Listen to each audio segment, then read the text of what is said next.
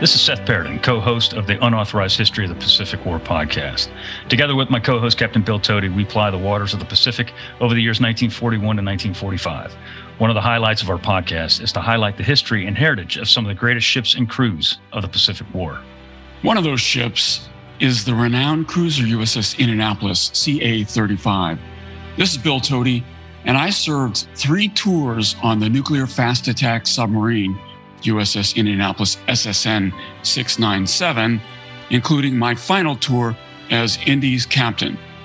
Beginning in the mid 1990s, I developed a relationship with the survivors of the World War II cruiser Indy and began attending each of their reunions back from the time when there were when there was close to 200 of them still alive.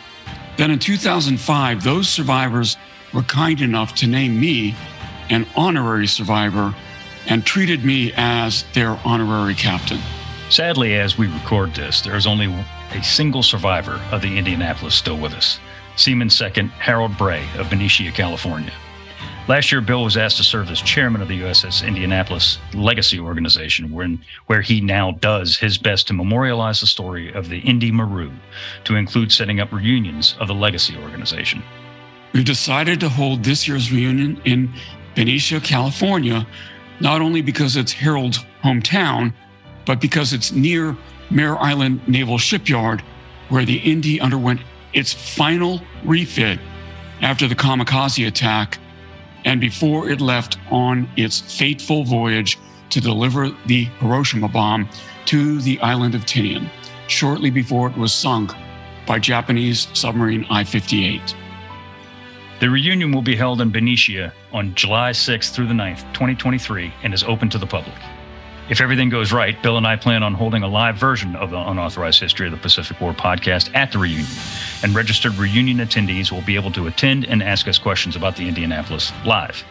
The reunion will include a walking tour of Mare Island Naval Shipyard, a dedication to a monument for Indy survivor Harold Bray, and a 1940s style dinner dance. The theme of this reunion will be The Last Liberty, since this area is where the Indy's crew was able to enjoy their final liberty prior to their sinking. Details on how to sign up for the reunion will be available at the Legacy Organization's website, ussindianapolis.org. Information on lodging and other matters will also be released in the coming weeks. Every student of the Pacific War should be well versed in the story of the Indianapolis, so I encourage you all to attend. And if you are interested in the story of USS Indianapolis, to include which elements of the story that have entered the public narrative, which are actually myths, I encourage you to visit the ship's website, ussindianapolis.com, and sign up for the newsletter. So the .com website is for the ship, and the .org website is for the reunion. We hope to see you in Benicia, California, July 6th through the 9th, 2023.